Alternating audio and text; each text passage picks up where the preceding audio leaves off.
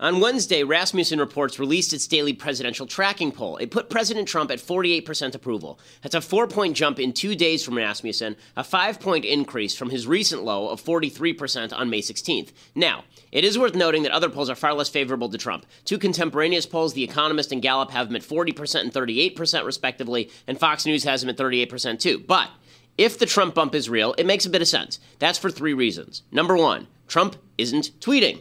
I know a lot of Zachlites like when he tweets, but because Trump is overseas and busily traveling the globe, he's not up at all hours watching M S N B C and C N N and tweeting nasty notes to the hosts or retweeting botched summaries of Fox and Friends chyrons. He's also not pouring more gasoline on the Trump-Russia kindling the media have set. He hasn't tweeted about F B I Director James Comey or reports that he told intelligence officials he'd appreciate it if they'd exonerate him or any of the other anonymous material coming out of the media daily. That means that these stories tend to die quickly since anonymous stories aren't being confirmed by Trump's own hand, and since Trump isn't insisting that his communications team rush to the nearest microphone to parrot his talking points. Most of the damage on the Trump-Russia stuff has been self-inflicted, and that's easy to see when Trump stops inflicting said damage on himself. Second, the country isn't collapsing. Trump left the country, the country's fine. The left promulgates this myth whereby the president must sit at the controls of the airliner that is the United States each and every day, lest we all go full zombie apocalypse on one another and the plane crashes into a building. Instead, Trump is out of the country, partying it up with glowing orbs and swords, and the country's getting along pretty much just fine. Nobody's dying. Nobody's panicking. In other words, a predictable government is the best available option, and Trump gallivanting around reminds us all he's not capable of screwing it up this badly. Terrorism is a winning issue for Trump. This is the third point. The terror attack on Monday obviously helped Trump politically because the left is so damn irresponsible about it. Trump's perspective, fewer unvetted Muslims in the West, means fewer un- unvetted Muslims killing each other people, killing other people in the West. And that's eminently correct. His skepticism of the radical Islam resonates far better than the left's asinine John Lennon Imagine-esque pseudo-philosophy. Trump was elected to bomb the bleep out of ISIS. Seeing the slaughter of eight-year-old girls at a pop concert reminds people that's a task worth pursuing. President Trump should be making notes. When he comes back to the U S, he should be the same President Trump we're seeing abroad. Muted but strong, a bombastic showman when the time is right. If he does all that, maybe we can get this thing back on the rails. I'm Ben Shapiro. This is The Ben Shapiro Show. So we have a huge show coming up for you today. Coming up in just a couple of minutes, we're supposed to have Senator Ben Sasse from Nebraska, whose book, The Vanishing American Adult, Our Coming-of-Age Crisis and How to Rebuild a Culture of Self-Reliance, uh, is, is now number three on the New York Times bestseller chart. I'm a big fan of Senator Sasse's, obviously, uh, one of the last honest conservatives in Washington, D C. Hopefully we can get the technology worked out. He's supposed to call in, so we will chat with him about the issues of the day. Uh, we're also going to talk about what's happening in Montana, where a Republican candidate for a special election congressional seat literally body slammed a reporter. And we'll talk about why it is that we continue to vote for people who body slam reporters and why it is that that's actually somewhat understandable. We'll get to all of that, plus the mailbag. But first, I want to say thank you to our sponsors over at Winc. So if you are somebody who doesn't know much about wine, like me, if you think that a wine and a bottle of vinegar are just separated by the taste, essentially, then Winc is for you because you don't need to have expertise with wine. They provide the expertise for you. You go to try winc dot com. It's W I N C. try winc dot com, and you fill out like a quick survey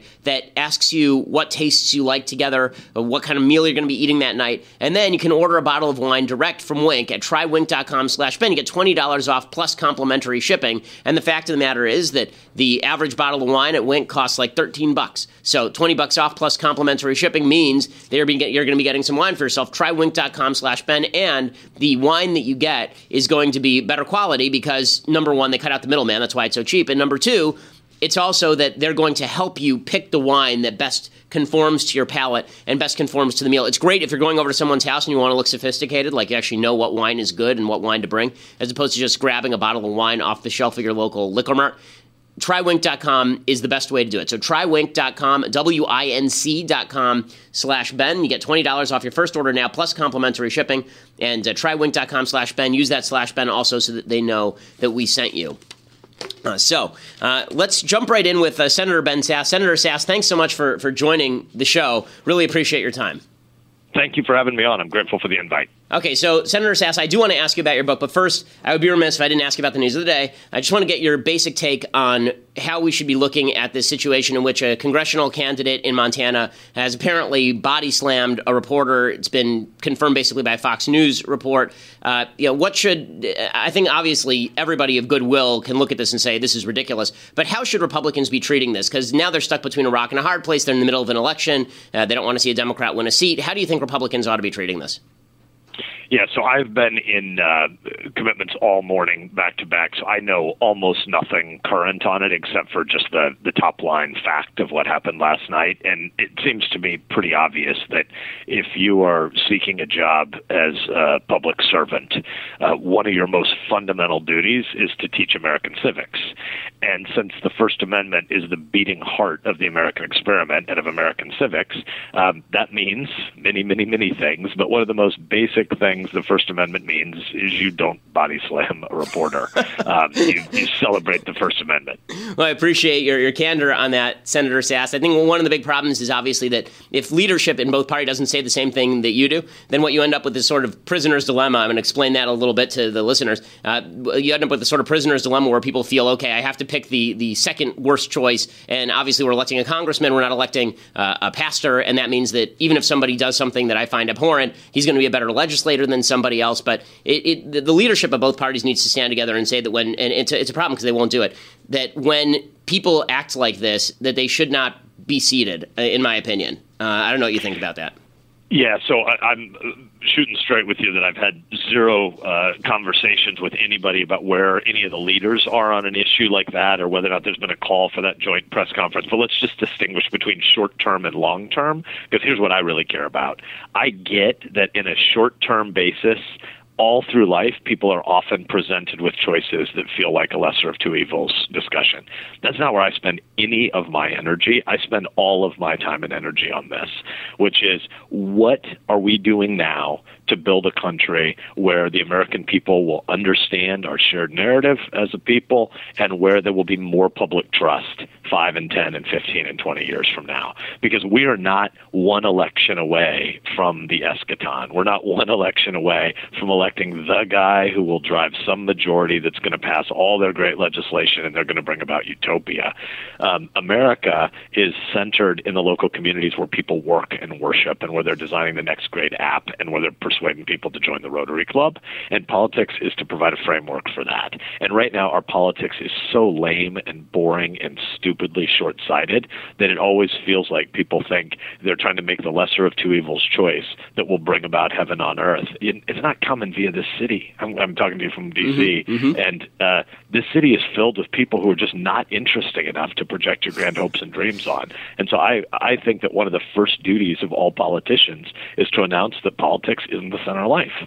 And Senator Sasse is one of the things we love so much about you. So your new book, which I really want to get to, The Vanishing American Adult, Our Coming-of-Age Crisis, and How to Rebuild a Culture of Self-Reliance. It's debuting at number three on the New York Times bestseller list for nonfiction. And uh, this is actually a book, folks. I mean, it's not just a politician wrote a memoir and now you should go buy it because the politician needs to make money and put his kids through college, although I assume that Senator Sasse would like to put his kids through college with the money. But I think that the, the, the book itself is actually an important look at why it is that our common culture is eroding. We talk a lot on the show, Senator Sasse, about the the social the, the social capital uh, that used to undergird American society, and that's basically what your book is about, correct? Exactly right. Yeah, it's a hundred. Social capital is the term we should have in screaming lights uh, in these conversations, because that's what's eroding, and then all the politics are dysfunctional downstream from that uh, poisoned river. Uh, and so I, I think that first of all, this book is a hundred percent not about politics. It's ninety nine percent not about policy. Um, it's uh, the tiny point that it touches on policy is recognizing that education needs to be radically reformed, and there's going to be different kinds of job training uh, in the future when people are disrupted out of work and jobs at forty and forty-five and fifty and fifty-five years old. But the vast majority of the book is about exactly what you flag, which is social capital. The American experiment recognizes that in a broken world, you're going to have uh, structure, you're going to have order, you're going to have security, there's going to be restraint. But what we want, and the American founders wanted, and what I think the vast majority of the American people actually want, if you put the choice to them, is they want self-control, self-governance, self-discipline, self-restraint, not power and discipline and restraint coming from another or from a political center. And right now, this city, D C, is so populated by folks whose only long-term thought is about their own incumbency that they come to think that politics are the center of life. Anybody who thinks that, pol- that politics are the center of life is not well-suited to be an American politician. So, Senator Sasse, I want to ask you a question that, that I was asked last night at Northwestern. I was speaking there about a lot of these same exact issues. And it's, I think, the hardest question for, for politicians particularly, and that is it's easy to a certain extent to say, here's what we need to do if we're starting from scratch, right? You're you're twenty years old, you're not married yet, and now you're planning your life. And I assume that your book is making the case that you need to get married, you need to bring your children up in a place where there is social capital. We need to make connections with each other at the local level, at our churches and community level, and in a de Tocquevillian sense. Um, but yep. what do we what do we do about the person who's already made a decision that takes them out of that? So you have a single mom. She's already made the decision that she a bad decision uh, that she was going to get pregnant out of wedlock. Now she has the baby, and she maybe doesn't have that that support network. What do we do about that? You know, I call on people to to provide charity, but for some people, they say that's not enough of an answer. Well, what do you think we ought to be doing about that? Yeah, it's a very fair question. So, you know, we live east of Eden. We live in a fallen world where things are broken, and we're all, in, in, my, in my worldview, we're not only all sinners, uh, we're also all sinned against. And so everybody's always got uh, grievances and pain, and some people have pain that's much more substantial than others of us have ever experienced. And so the first thing we need to do is have a shared understanding of what we can and can't accomplish in the world. And what you want is a world where people are finding meaning in their local community, where they have meaningful work, where they have families, where they have social capital, where they have friendships, where they have intergenerational relationships, where they have the time and space to wrestle through the really big and important questions, which are so much bigger than politics. And what we're really describing there is neighborhood. What you want people to have is neighborliness. You want them to have friendships. You want them to have meaningful work. And so we need to start by admitting that there is scar tissue in the world, but scar tissue is often to be celebrated because scar tissue is the foundation of future character. There's healing and there's there's repair, there's rebuilding that happens among neighbors and friends as they work through those problems together. Charles Murray sometimes uses the, the line that government's job is to take the difficulty out of things, but you got to be clear about what things you want the government to take the difficulty out of versus not. I want the government to take the difficulty out of walking home from a restaurant late at night. I don't want there to be violence in anybody's neighborhood when they're walking home from a restaurant or walking home from work late at night. But I don't want the government to take the difficulty out of cleaning up puke from my six-year-old in the middle of the night. Because if the government tries to come into my house and solve that problem, what it'll actually do is create passivity in me. And it turns out, as I have three kids, fifteen, thirteen, six, um, I've had many, many sleepless nights over the course of my life where my kids are sick in the middle of the night, and my wife and I are on the edge of arguing with each other about why the other one didn't do enough to prevent this stupid thing from happening. You know, uh, why, why'd you let your kid eat that that apple slice off the floor of the athletic arena? That's the food poisoning that made him sick. But you know what happened? When we had to together clean up that puke in the middle of the night, we have a shared experience that was the foundation of future love, future uh, healthy nostalgia, future character, and my kids, they feel that we care for them because we do, but we've demonstrated it at real moments in time. And so I think that you're flagging all of the brokenness of different neighborhoods and different social capital and different community. Government, we should talk about it because there are things that government should do to mitigate some of the suffering, but we first have to have a shared understanding that government can't possibly bring about utopia. Government won't be effective at helping us clean up uh, from a sick kid in the middle of the night. So we have to understand that government government is limited and bounded, then let's have a meaningful argument. I'll say one more thing here. I think it's important to distinguish between our commitments, your and mine, uh, to limited government and to small government, because you and I mm-hmm. believe in both of them, but limited government is far more important than yep. small government. Limited government is understanding that government is not utopian and that rights precede government. Government isn't the author or the source of our rights. Small versus medium-sized government should be what the debate is between the Republican and the Democratic Party. How much intervention should there be in the economy? And there could be Democrats who, if they would give a full-throated defense of limited government and then make their argument for medium-sized government, I might vote differently than they would, but we could stand together at the kind of press conference you're talking about mm-hmm. and reaffirm basic American values and virtues. And then we could argue about the stuff we vote on, but we'd recognize that the stuff that we're voting on is central. It's not ultimate theological, philosophical dreaming. And Senator Ben Sasse, The Vanishing American Adult, terrific book. And Senator Sasse, one of the few honest men left in Washington, D C, really appreciated showing that, that you know, the, a phrase that is overused but under-understood, common sense still exists. Thanks so much, Senator Sasse, for joining The Ben Shapiro Show. Really appreciate your time and appreciate everything you're doing. Thanks for being back, Ben. Have a great day. All righty. So, folks, meanwhile, uh, I mentioned it to Senator Sasse there. The big story of the day, obviously, uh, is what's happening in Montana. So there's a special election in Montana today. The Democrat and the Republican are running pretty close together, uh, and it's now been thrown into turmoil because it looked like the Republican was going to win. He's a guy named Gianforte, Greg Gianforte. And Greg Gianforte last night, uh, apparently he was he was being asked a question by Ben Jacobs, uh, who's a reporter for, I think, Politico. Um, but in any case, he or, or sorry, he's for The Guardian. And Gianforte apparently grabs this reporter and body slams him. And this guy tweets out last night that I was body slammed, my glasses were broken. Uh, here is the reporter, Ben Jacobs. Here's his description of being attacked uh, last night. I just wanted to figured he was standing around there and just to reach out and get his response to the C B O score, um, that he'd been talking about, uh, that he'd been holding off his opinion on healthcare, at least on the stump, until he saw the C B O score. Next thing I know, I'm being body slammed. And uh, he... Uh, You know, he's on top of me for a second. My glasses are broken. It's the strangest, the strangest moment in my entire life reporting. He grabs my recorder, um, my phone, and but the audio should be up right now in The Guardian. And uh, yeah, throws me down. My glasses break. He sort of, I think, I'm pretty sure he's on top of me, wailing for a second, and then screams at me to get the hell out.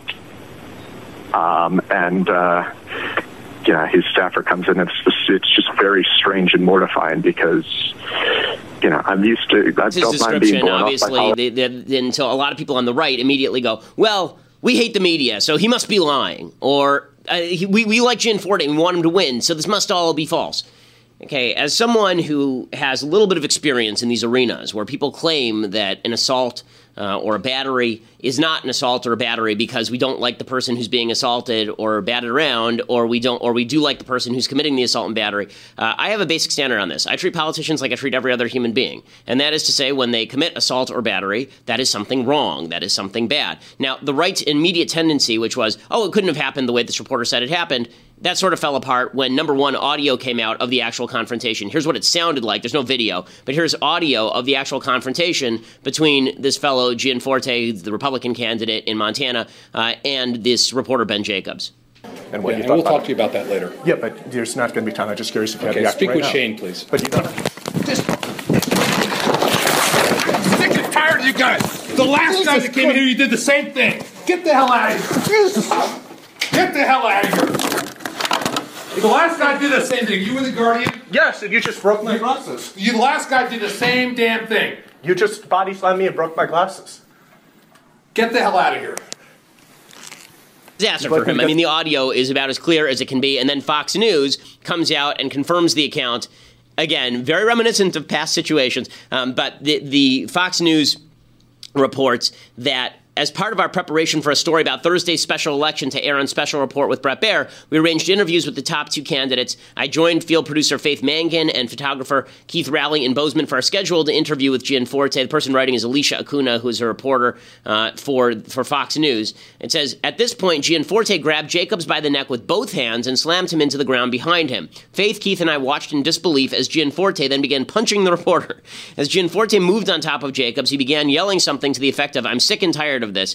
Jacob scrambled to his knees and said something about his glasses being broken. He asked Faith, Keith, and myself for our names. In shock, we did not answer. Jacobs then said he wanted the police called and went to leave. Gianforte looked at the three of us and repeatedly apologized. At that point, I told him and Scanlon, who is now president, present, that we needed a moment, and then the men left. So, a few things to be said about this. I want to talk about the, the right's response to this because I think it's more interesting than the left's response. The left's response is at least largely hypocritical. So we'll say about that briefly. First, I want to say thank you to our sponsors over at My Patriot Supply. So if you are looking at the world right now and feeling uncertain about the way that the world is working, if you feel a little bit scared about what's going on in North Korea, if you feel like natural disasters could happen and the government wouldn't be able to take care of you, that's why you need a four-week emergency food supply for just ninety-nine bucks. Again, this is the stuff that you just put in your closet. You forget about it until an emergency arises, and then you're glad that you spent the ninety-nine dollars, and you get free shipping as well. You order now, eight eight eight, eight oh three, one four one three, eight eight eight, eight oh three, one four one three, or online at prepare with ben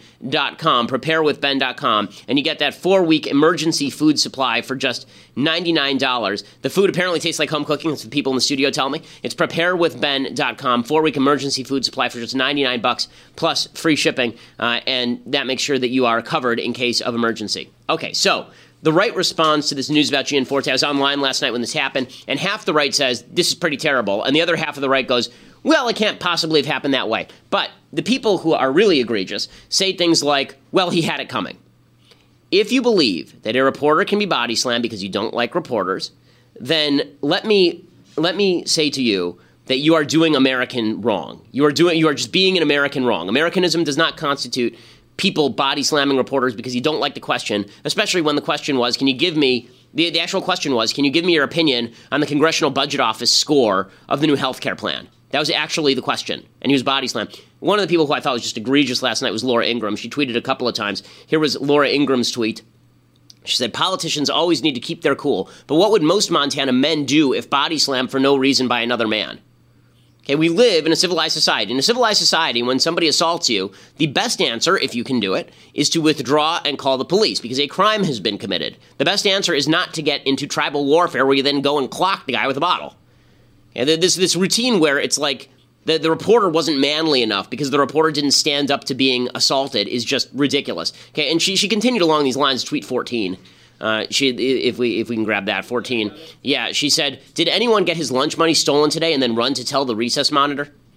Okay, if I had something stolen from me, I'd run to tell the police, wouldn't you? But again, there's this notion that there's this macho, brash stupidity that really is like high school bullying that has emerged on the right side of the aisle. It's existed for uh, for parts of the left for a long time, but it's emerged on the right side of the aisle where it's like civilization takes a backseat. I'd rather have a macho guy there because strength, strength, power, power, strength, macho. Okay, you don't need your Congress people to be macho. You need them to be wise. You need them to exercise values. You don't need them to be body slamming reporters. So this sort of stuff is really gross. Uh, and I will say that it has risen in the wake of Trump because Trump used to talk like this on the campaign trail. That is true. Now, the left has jumped on this to immediately suggest that it's about Trump, that Gianforte did this and he's going to get away with it because of Trump. I don't think that's right. I think that Trump is a symptom of something deeper. I think Gianforte is a symptom of something deeper. Kirsten Powers, who is a, a person of the left, she says that it's it's really Trump's fault because he's mean to reporters all the time that this happened. Isn't this possibly like. tied into the fact that we have a president that's constantly fomenting rage against reporters? I mean, is it possible that there's some connection I mean, we, here? We have a country that doesn't trust reporting. No, no, so, but it's at a different level than it's ever been. I mean, we it's, there's no comparison to the way it is today than even a year ago, frankly, the, the absolute rage towards reporters.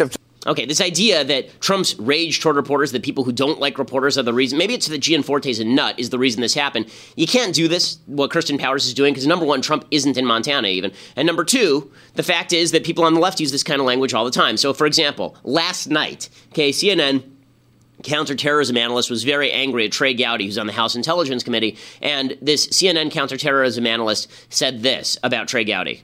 See, Phil, that's what's so frustrating. Did collusion exist? That's the burning question that everybody wants answered. And then Brennan says, well, I know of contacts and communication. Well, Trey Gowdy ought to have his ass kicked. He knows the difference between intelligence and evidence. Let me tell you something, Allison. If you're an American citizen and the National Security Agency collects intelligence, that is, intercepts of Russians who report what you've said, do you think it's fair to go to a court and say that's evidence that you did something wrong? That's why the F B I is going to take a year or more to investigate this, because the American citizens involved in this have a right to have evidence presented in a court beyond a conversation that a Russian official reports. In my world, this distinction is black and white. It's a hard line. I know it's frustrating for the American people, but I hope they don't want evidence to be perceived as something that a Russian official says, and that's it. You can be convicted on that. Okay, so he actually goes ahead and he says that somebody should kick Gowdy's ass.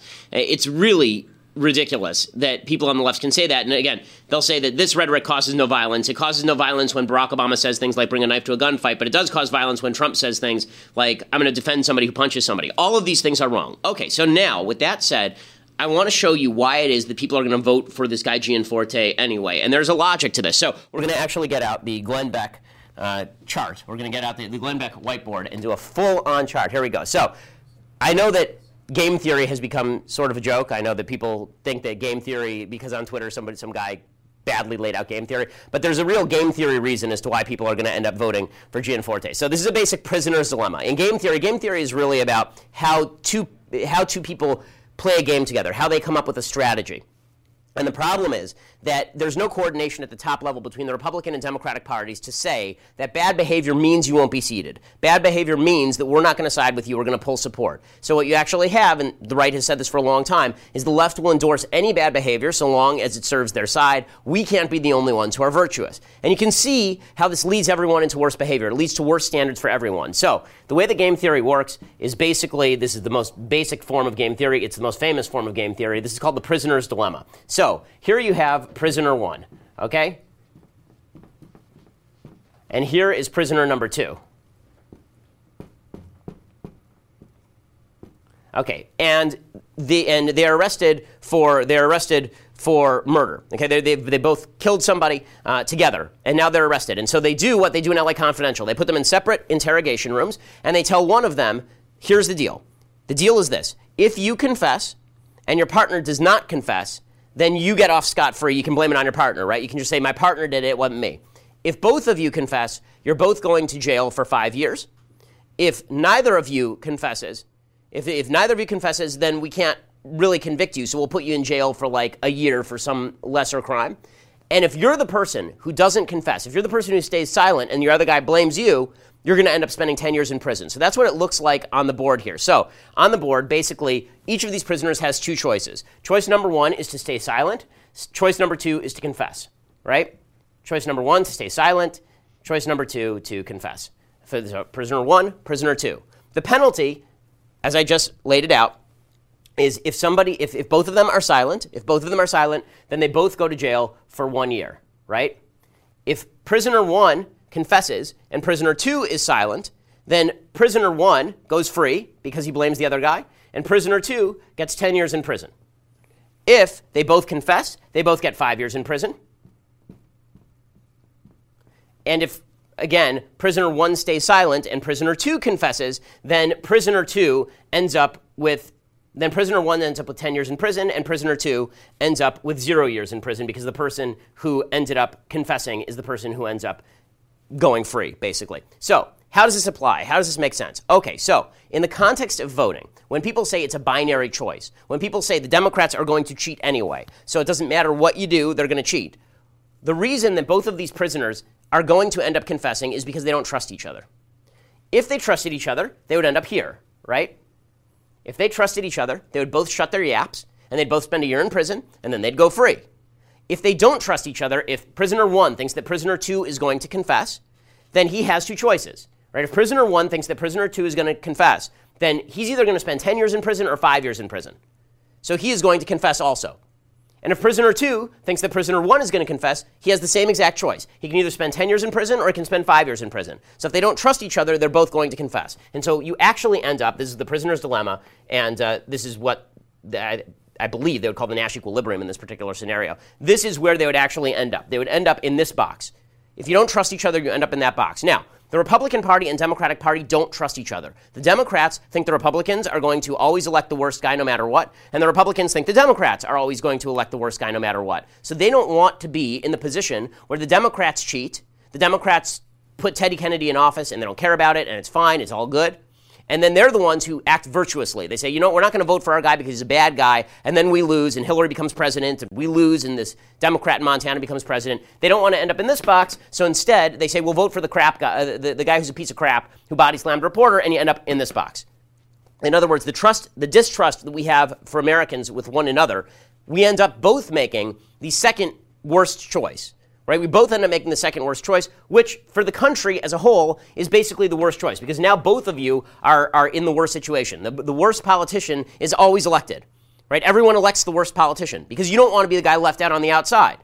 Now, this assumes two things. It assumes, number one, that the person who is the, the criminal in this particular scenario is the best candidate and doesn't do any damage down the road. I think that's a bad assumption. I think that if Gianforte is elected in Montana, that Democrats will use that as a club to beat Republicans with for years, in the same way that they're now going to use Trump to beat Republicans for years. So there are costs down the road, and I think that's what Senator Sasse was saying earlier. Senator Sasse was basically laying out that short term, it looks like the best situation is this, but long term, you're not going to really win much more doing that, and you're going to undermine your own credibility because you're a criminal.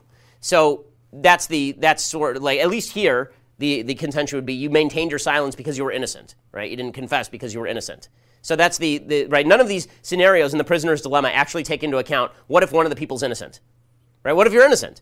Maybe you go to jail anyway, but if you're innocent, then you, you can't actually confess. So that's the values argument, is that we're actually outside the scope of this entire argument. For values reasons, we can't confess. We have to remain silent, regardless of what the other side does. But from a pure sort of political uh, political pragmatism point of view, you're going to end up in that bottom circle. So how do we cure that?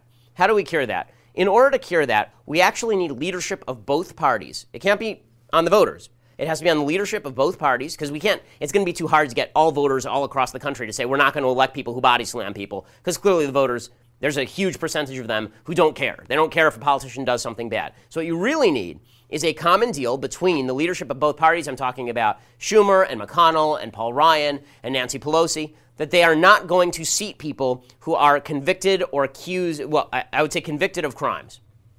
People who are convicted of crimes will not be seated in the Congress, right? We're just not going to seat them. And if we think that the evidence is sufficient that they will be convicted, then we will, then we will not stand by them.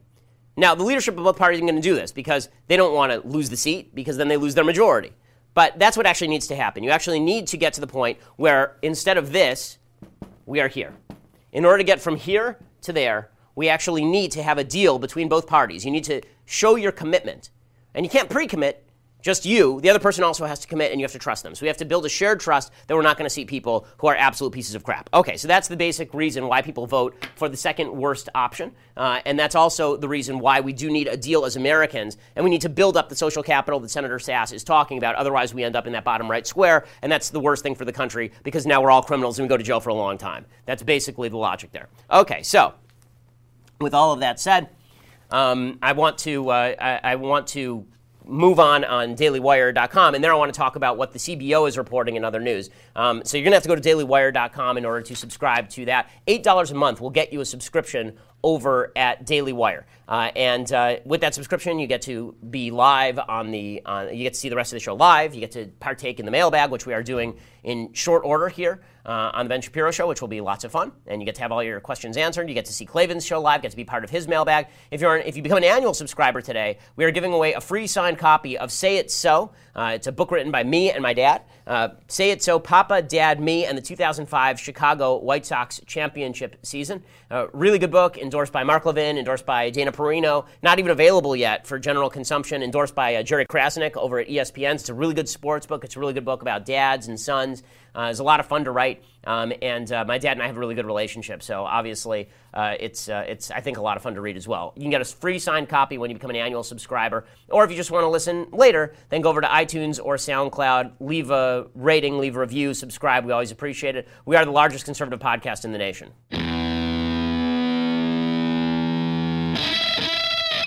Alrighty, so I want to go briefly through the, the Congressional Budget Office score, because I think that it is worthwhile uh, for you to know exactly what the Congressional Budget Office found. Basically, what the Congressional Off- Budget Office found is what we already thought. A bunch of people are, are going to opt out of insurance once the mandate from Obamacare is no longer there. The premiums are going to go down for healthy people, and the premiums are going to go up for unhealthy people, which is normal. The problem is that the Democrats are going to run with the headline they want to run with, and the headline they want to run with is that the end of the world is nigh. People are going to be dying in the streets. Again, all of this is mythic. All of this is mythology. The idea that millions will die, millions will be thrown off their health care. The vast majority of people who won't be getting health care under the new system are people who voluntarily opt out because they're not forced to take part in health insurance via the federal government. There's still big problems with this plan, but the headlines that you're reading, twenty-three million people will be thrown out. Two problems with it. One, it's basing it on a baseline from March of twenty sixteen, a C B O report that's already been shown to be false about the wonders of Obamacare. Right now, people are losing their insurance because insurance companies are legitimately pulling out of the exchanges because they can't make enough money. So the original estimates against which they are basing the new estimates are just wrong. So that twenty-three million gap by twenty twenty-six is not right in the first place. Second of all, the vast majority of those people are people who are going to opt out because they don't want to pay a high premium for crappy health insurance under Obamacare's regulations. Uh, so that's headline number one. Number two, it is supposed to lower the, the deficit. Uh, I'm not sure that in reality it would, because Congress will continue funding Medicaid because it's politically unpalatable not to do so. Uh, the Democrats are saying, well, it's going to hurt people with pre-existing conditions. Listen, we ought to find a transitional plan that helps take care of people with pre-existing conditions. But the fact is that if you want to If you want insurance companies to cover pre-existing conditions, you either have to pay for it straight out of the government's pocket, or you have to nationalize it, or you have to create a mandate. That's the only way that you can do this. Uh, so if you actually want a free healthcare, uh, free, and I mean like in terms of freedom, not in terms of cost. There's no such thing as a, a free in terms of cost healthcare system. If you want a free and open healthcare market, uh, then pre-existing conditions have to be on the table as something that insurance companies get to evaluate. Okay, so um, I want to go straight to things I like and things I hate, so we have a little time for the mailbag. So. Things I like. We've been doing things associated with the devil, uh, and instead of uh, doing one of my favorite pieces of music, maybe we'll save it for next week. There's so many things associated with the devil. Maybe we'll do two devil weeks. We might have to. Uh, so yeah, uh, math is going to help. In any case, uh, the the uh, the thing I like this week uh, today uh, is the movie and original musical Damn Yankees. So Damn Yankees is about two wonderful things: religion and baseball. So. Damn Yankees is basically a guy who makes a Faustian bargain with the devil uh, that he is, he's sixty years old and he's sick of watching the Washington Senators lose every year to the New York Yankees. And so he decides that he is going to uh, he is going to sell his soul to the devil so that he can become a baseball player named Joe Hardy, who's sort of a Mickey Mantle figure. And the devil is is celebrating all this. A comedy. It's very funny. Uh, and Ray Walston plays the devil in the movie version, which is pretty good. And he sings a song about all of the various people in history that he's uh, that he's gotten to meet. And it's it's pretty. Pretty great. Whenever I'm from time to time depressed, and a trauma wells and swells within my breast, I find some pride deep inside of me as I fondly walk the lane of a memory.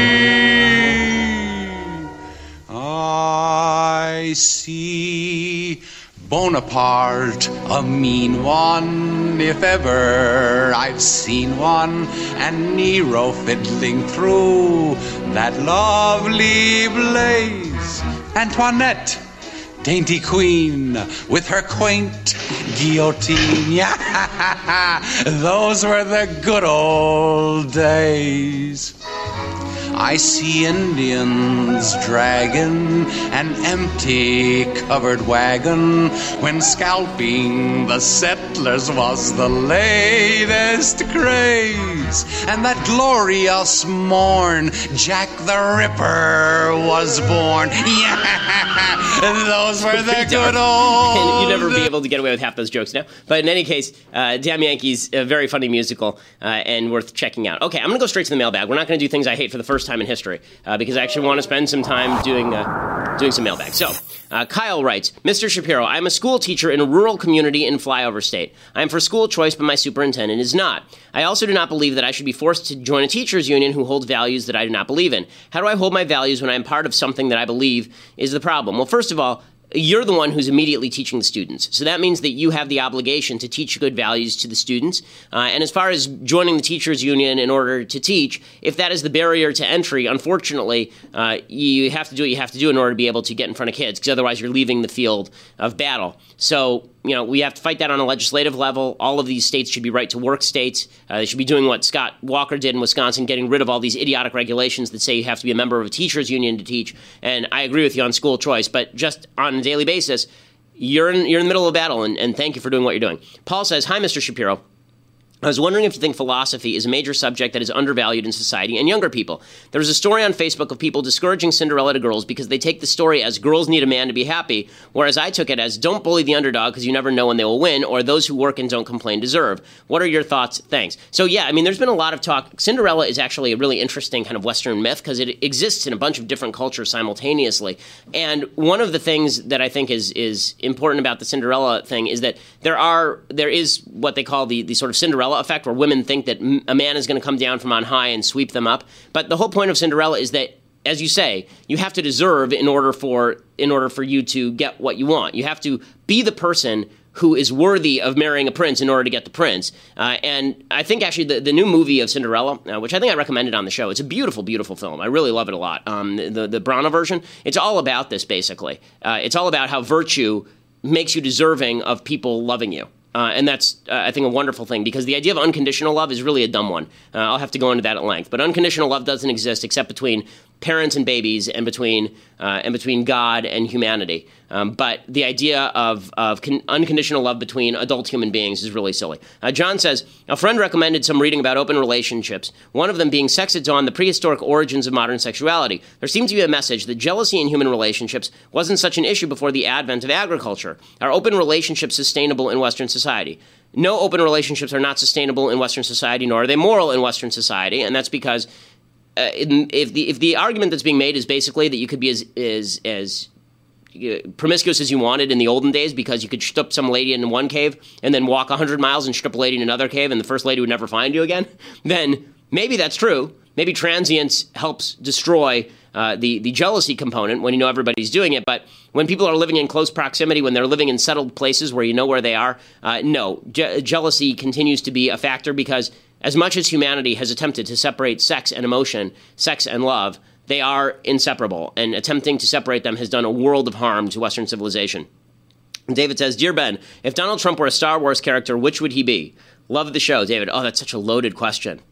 Uh, I, I don't I don't know. Sometimes I think, you know, I think that his his his his friends would say that he's Han Solo, his detractors would say he's Jabba the Hutt. Uh, so I, I don't know which one. He seems to vary day to day. Um, and then, yeah. Jar Jar. Oh, Jar Jar? No, I, I don't think he's Jar. The, the lead Gungan. Oh, the lead Gungan? I, I don't. I don't know that he's the lead Gungan. I, I don't know. I don't know. It's an unfair. It's an unfair question because I think that Trump is many things to many people. What is he to me? Uh, he bounces around a lot. He might. It, Jar Jar actually is not the worst, unfortunately, because Jar Jar isn't a bad guy. He just sort of makes mistakes and annoys people. You know, that that's if, if Trump can get it together, then he can he can rise above his Jar Jarness. All right, final question. Dear Ben, I'm going to Philadelphia WizardCon next week and intend to sink my paycheck into some comics. Got any suggestions for good comic books that don't shove social justice or left-wing propaganda down your throat? Okay, the number one, um, uh, the, the the number one best graphic novel of all time is Superman Red Son. Uh, Superman Red Son is one that definitely does not shove values down your throat. In fact, the entire premise is, what if Superman had landed in the Soviet Union and basically become world dictator, and why that's wrong. It's it's a very conservative comic. Uh, it's it's really good. Also, a lot of the uh, older Mark Millar comics, like Kick-Ass, uh, it, th- those are, you know, they're R-rated for sure, um, but they're also shockingly conservative, so you can check those out as well. Okay, so we have reached the end of the week. President Trump will be back in town, I believe, next week, uh, so that will provide us with all sorts of new things to talk about, um, and keep safe out there. I'm Ben Shapiro. This is The Ben Shapiro Show.